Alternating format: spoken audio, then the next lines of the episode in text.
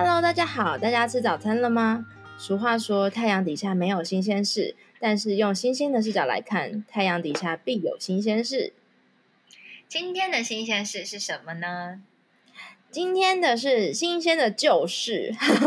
很想聊这题，因为觉得它真的是我对身为台湾人的第一个认知。如果说要真的要说是文化的话，要对自己有感受才能说得出我们的文化嘛，它很像是一个起点。今天想要分享的就是李前总统登辉先生。我是 Alicia， 我是燕燕，跟我们来一起听台湾吧。 Yeah Last Taiwan。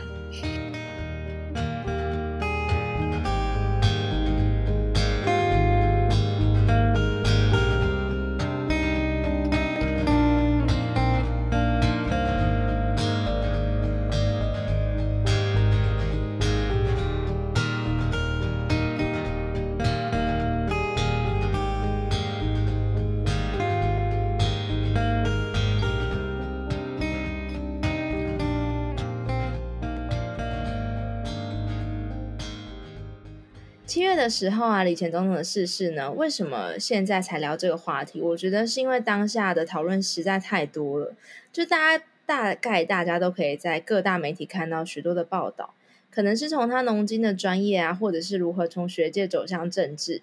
呃，又或者是阐述他对家人的感情。不过有一个蛮特别的是，燕燕有看到一则是吴念真呃的采访，内容是在讨论读书。然后讨论李前总统如何透过读书跟理解来产生他的思想。我觉得我今天比较想讨论的是他对我们这一辈的年轻人的影响，其实是蛮蛮俗套的啦。因为呃，我回头再去想的时候，就是好像真的他引领出台湾人这样的认知。不过这件事情真的是我到了出社会之后才有所感觉。对，就是我后来我发现大家对于台湾人的这个词啊，他其实很，我觉得他有一个很有一点点明显的世代差异，就是特别是像我们这一个年代的，嗯、应该说我们呃，应该说三十岁哦，差不多，呃、差不多二十五到三十，正正负正负十岁区间的这些人，嗯、才会特别的对于台湾人这个词啊，很有一个认同感。那在以上的呢，嗯、其实他们会觉得讲中国人、讲大陆人、讲台湾人好像也没什么不对，对不对？对，就是他们，我觉得应该是说他们会知道有哪一些细别呃细微的差异，但是在感受性上跟我们这一代的感受性是不一样的。嗯、我们有点像是脚被踩到，说什么？哦，没错，我们才是台湾人的那种很深情的感觉。对，我觉得蛮有趣的。嗯、可是如果真的跟我爸妈说哦，我们是中国人或什么，他好像不会有特别觉得不开心或什么。对，但跟我说我可能就会很生气，气死我会很生气我很生气、嗯、但其实像我们家是不太其实不太聊政治的，就是我们一直都会隐隐约约的感觉到爸爸妈妈那一代对于呃中国人啊、大陆人啊、台湾人怎么理解的跟我们是不一样的，但是我们是不会戳破那一层纸，真的去认真去挑了解这个的。嗯、台湾的小孩对这件事情是非常敏感的，没错，才知道该讲该讲的话跟不该讲的话。无一无嘴，乱讲。就其实我们家也是不太谈政治，欸、我爸妈也都还是在那个解严跟戒严接交接的那个年代。但是我觉得孩子的思想啊，其实应该是很早以前就会定型的，所以到了九零年代，我爸妈的时间也都是成年的时候。所以那个时候在开放解严，嗯、我觉得对他们的影响到已经不是那么大了，因为都已经长大了嘛。对啊，就是他们已经开始有了稳定的生活，嗯、对他们来说稳定的生活才是最重要的。所以常常我们觉得、啊、真的，所以现在如果我们有些反抗啊或者是反驳的时候，我爸妈才会说你们这些国民党养大的小孩现在在那边闹。我就想说你们才闹好不好所以其实在家里就是只有我会被认定为是一个政治的狂热分子，因为我弟他们都是，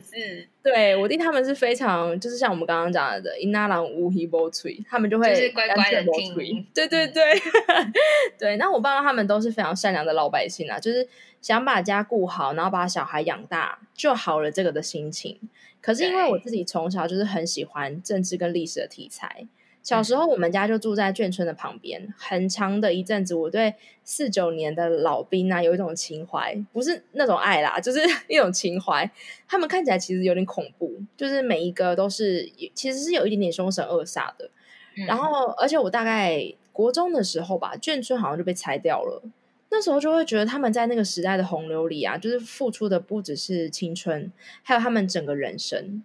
然后当时他们其实担下的是很沉重的国家责任，就是光想到这边就会觉得他们的人生一定故事会非常的精彩。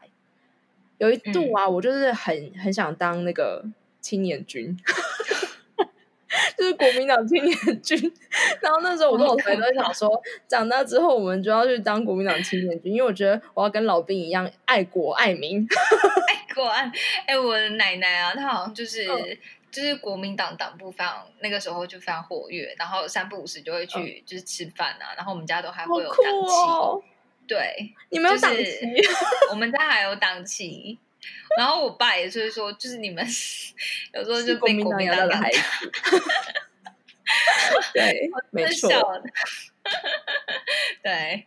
但如果你当了青年军，我们现在就没有办法一起在这里、哦、我可能讲这些什么西、啊、对对对，我可能要我每天会很忙，就是我要想办法找各种的时事宣布然后攻击别人没错没错，攻击别人是很重要的事情对对，好啦，就是其实看到现在还没有讲到李登辉先生，就现在才要进入主题。我第一次发现我的思想有一大呃一块的空白是在大学的编辑课，就是我跟大家说一下，就是我跟燕燕都是中文人，但是我不知道你们学校有没有编辑课，就是很类似应用编辑那种学程，呃，有点像是呃，譬如说教怎么呃做一本编辑采访吗？做一本书哦。对对对，这种我们我们自己的我的学校的中文系是非常传统的中文系，所以我们没有、嗯、我们根本就不接地气啊、哦、我们没有在管什么编辑不编辑的啊，我们就是训诂学啊，然后我觉得很棒啊但是但我大学的时候我有修台文系的课，然后台文系他们有、哦、呃新闻学程，所以那个新闻学程会比较、哦、我觉得可能跟你的编辑课比较像，对对对对。其实我们学校也是很很呃应该说就是很古老的中文系，然后是到我们这一届跟上一届就是学校突然间发现、嗯、糟糕，我们中文系出去的人都无法接地气然后所以就找了很多老师进来开那种很应用式的课程。嗯，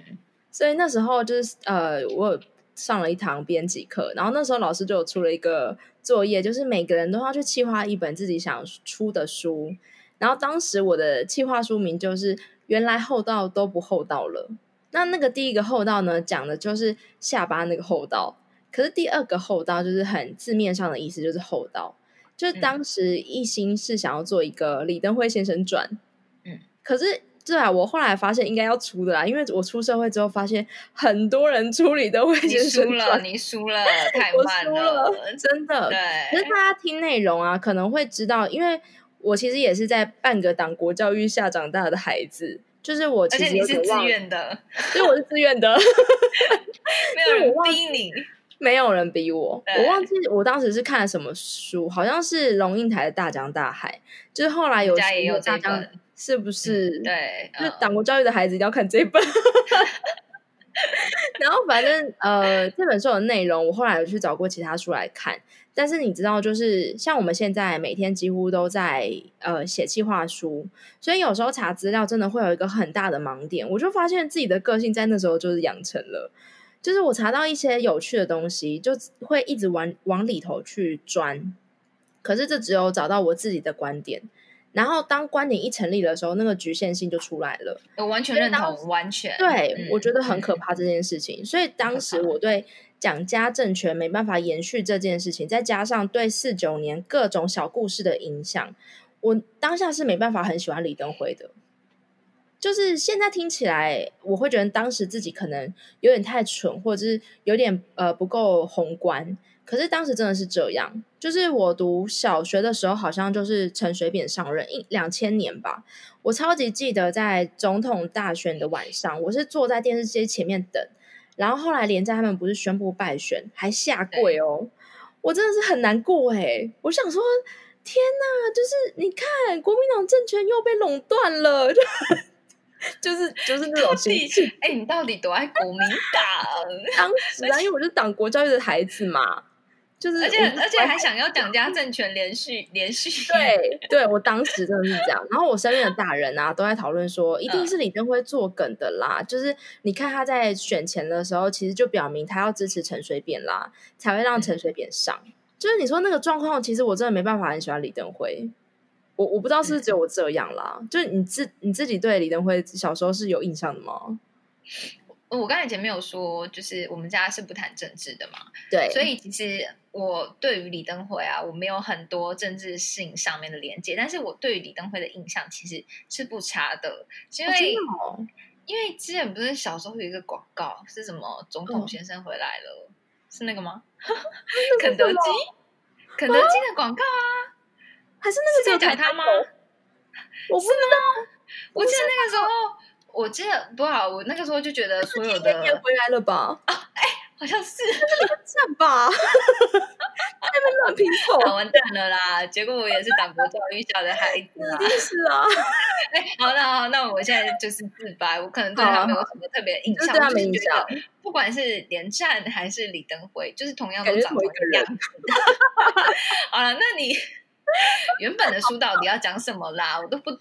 就是讲一大堆还没讲到。我当时其实是要讲说他身为一个国民党员，他已经看似在一个很正轨的道路，可是内心的认知跟他想要讲展现的事情是大相径庭的。而且当时他从担任代理总统到直选总统，那个年代明明有很多很厉害的人物，譬如说孙运璇啊或者李国鼎他们，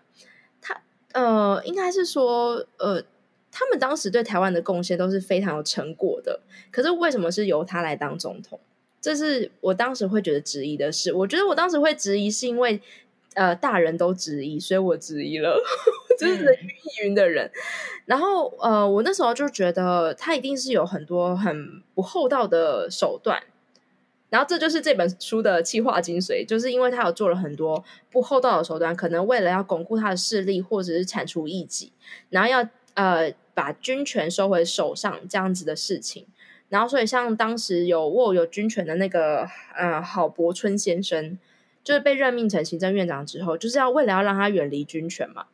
对当时当我还不是太有弹性的那样子的人来说，就是我会觉得这件事情好像是蛮狡猾的。我觉得这件事政治对就好像违背了某一种呃社会伦理的道德。嗯、然后我就是当时就我我好像前几天就是把那个当时的企划找出来看，哎、欸，真的超不行的，那时候浅到一个爆炸，我现在真的随便拿一份都打趴当时我，就是我真的有长大，可是当时那就是就是个孩子啊，思想就是不见得还是有完全长好，然后可是呃还是提出了我现在还是会喜欢的题目啦。嗯，我觉得应该是说不是说还没有长好，而是它是一个开始，它就是一个开始，你要先有一个想法，然后你才可以去蔓延出一个森林，然后那个森林比较像是真实，所以不算是、哦、呃完全无用的或是完全不好的，就是你必须要从那边开始。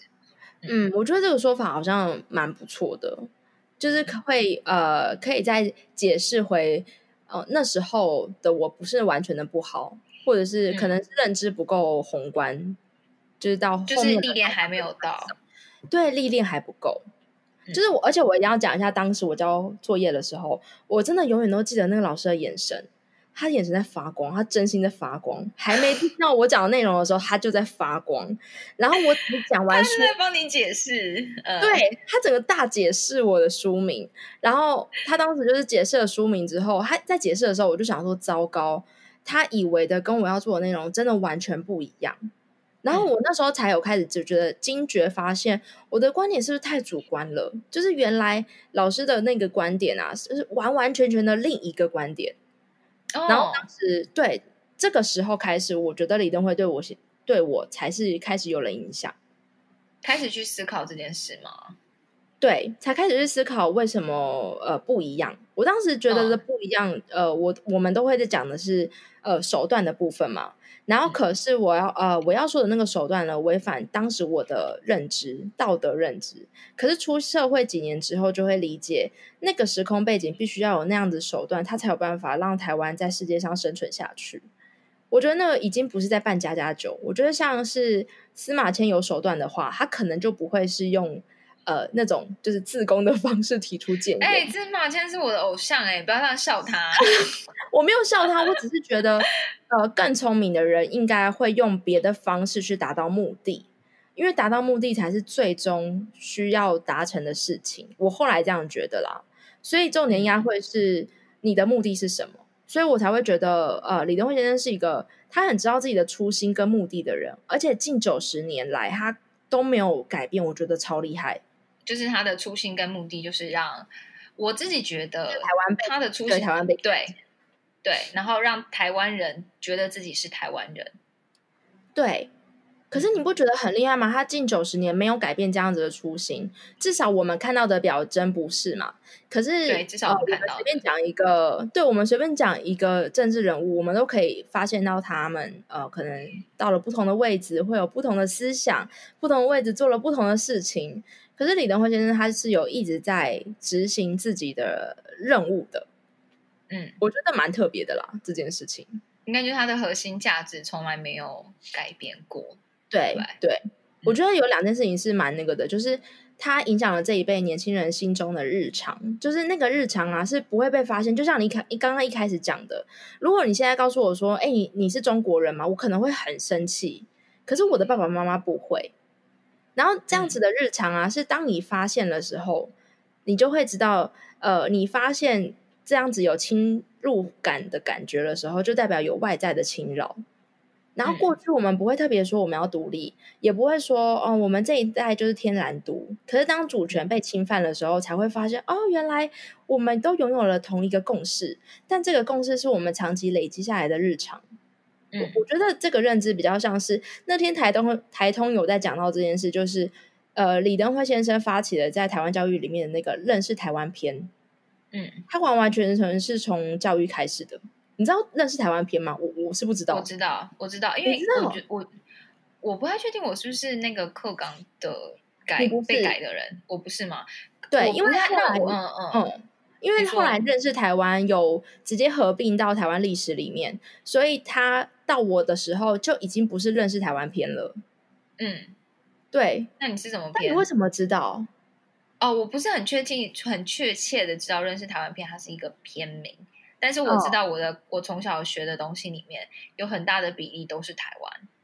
我从国小的很大的比例都是台湾，但我知道这个跟我之前小的时候就跟我妈妈就是会聊天嘛，然后我发现我妈她其实 了,、嗯、了解中国比了解台湾多，然后那个时候小的时候我就觉得很压抑、oh. 然后我妈就跟我们说、嗯、他们那时候才不会才没有在学台湾历史嘞，就是他们也没有学台湾地理啊，然后他们可能更知道什么、嗯、他们那个时候是讲什么青康藏高原之类的、哦、对对对对对，他对中国的历史了解，因为他就是自己觉得自己成绩很好，没有他就是会讲很多教科书里面的东西，但是是我那个时候就我们没有这种东西了，然后我学的东西跟他的东西是完全不一样的，我是那个时候才知道说我们的教育内容是落差落差很大、嗯、其实就是在八七年的这个课纲开始，一开始只有一小篇，就是认识台湾篇，然后后来就是为了要让这个篇幅更大，所以他就直接纳入了台湾历史里面，所以其实从呃我我的时候就已经是台湾历史了，所以台湾历史的篇幅变得很大，你就不是单单一个篇，那比较像是呃可能一整个学期我们都在学的是台湾历史，台湾历史，对对对，我也是，嗯，对啊，我就觉得呃。我觉得这才是真的是真的是让台湾历史融入在我们的日常里面，对，我觉得这蛮特别的那时候、嗯、然后第二个是我觉得很台湾，就是台湾人的自由意识。我在做这本书的企划的时候啊，刚好是在中研院打工，然后那时候的工作呢是主要整理蒋经国时代孙运璇跟 李, 的李国鼎的东西，然后那时候因为我们要整理当时他们的手写文件文献，然后我们要把文献转成数位化，然后让一些研究学者可以直接从数位化的方式去阅读，因为他们其实过去的那个文献啊都是有有那个加密的，然后但我们这时候刚好是已经解密时期，然后可是已经都已经有点腐烂，所以我们就是要再重新整理过。你那时候看那些文献啊，对他们会真的非常惊讶，就是因为他们对台湾人的贡献非常大，这是这是没有办法避讳的，然后加上这些资讯，再加上过去听到读到的资料，呃，你就可以完全知道你活在什么样叫做洗脑的一个时代里面。可是却因为那堂课我开始呃找了很多关于李登辉先生的资料，然后从看呃废除动员戡乱那些一些资讯，然后去做更多的思辨，才慢慢的理解为什么呃代理总统是他而不是别人。嗯，我觉得呃对我们这一辈而言，就是因为有台湾人的认知，然后拥有自由的意识，才可以让我们去反思，去听到或者是读到一些资讯是不是真的精确，然后或许不是那么样呃单一面向的事情。我其实我我跟呃我因为没有像是你有做报告，所以会对于李登辉先生他有不同的理解，还有应该说他就在你的心中长下了一个就是对于台湾人这件事情的反思的一个种子。但是我觉得、嗯、呃可以回扣到最刚开始，我对于李登辉先生很印象深刻的就是因为像是他的书柜，我觉得我会对这个李登辉先生他有一个很好的应该说印象吧，因为他就是虽然说他一直很推进、呃、台湾人的自由思想啊什么之类的，可是其实他有一个很传统的读书人的价值在。嗯，那个读书人的价值不是说我要赚了多少钱，我有多少的权利或什么之类的，而是我相信一件事情，我觉得这件事情是对的，那我应该把这件事情做出来，那它可能是一辈子的事情。我觉得这个是我我觉得这是对我自己个人来说更大的启发。嗯哦，我也是这样觉得。我觉得李登辉先生他是真的有台湾人的样子，对，就是呃台湾的读书人。对，我觉得那好像不是呃用一个中国人可以代表的。就是我觉得这一集可能会比较严肃一点啦，就是这一集的脚本其实已经写好很久，但一直没有录音。有一部分是我觉得如果没有兴趣的听众就会对这件事情是完全没有感觉的。然后我那天有跟一个美食记者聊到关于李登辉的过世，就是我跟他分享呃，他他跟我分享他跟李登辉的渊源，然后最后我就问他说那你有去追思吗？他说我跟其他人可能不太一样，呃，因为我跟他是有接触过的，所以我追思他的方法应该要建立在我跟他的连接上。然后所以因为他是美食记者嘛，然后所以他们当时的连接其实就关于美食，所以他的追思方法呢，就是他到了阳明山上，看他这一生最遗憾没有培育成功的和牛，然后呃，所以他就上去看牛。他说他他觉得呃，我对美食的坚持就跟李登辉先生对事情的执着一样，然后这就是他追思他的方法。我觉得当下我是有觉得好像有被了解，就是这也是我我想要做这集的原因，就是可能会有点严肃，但是我而且我跟李登辉先生其实没有实质的连结，但因缘际会下面，就是他让我多了呃多了一些对事情的思辨，这是我想要分享给大家的，就是这样。谢谢大家，谢谢大家今天的收听。怎么办？好严肃哦！还好啦，太严肃了。对对对，那就是反正就是大家可以听听看，就是已经呃他已经过世了，但是。呃，可以再回去找看他过去其实有很多很精彩的事迹，然后可以让我们更多的多更多的思想，就是这样。接下来是我们节目的工商，现在 Yeah Last Taiwan 不止在 Apple Podcast、Google Podcast 可以听到，我们已经在 Spotify、K K Box 都已经上架了。如果大家也喜欢我们，赶快订阅并且给我们五颗星的评价，这样我们会更有动力继续努力哦。第二季我们将邀请到许多有趣的人物来与我们分享，欢迎大家在 I G 以及 Facebook 上搜寻 Yeah Last Taiwan， 只要、呃、搜寻 Y A 然后一个惊叹号就可以找到我们。如果大家有什么样子的心得，也欢迎留言给我们，让我们分享。那我们就下次见咯，拜拜，下次见咯，拜拜。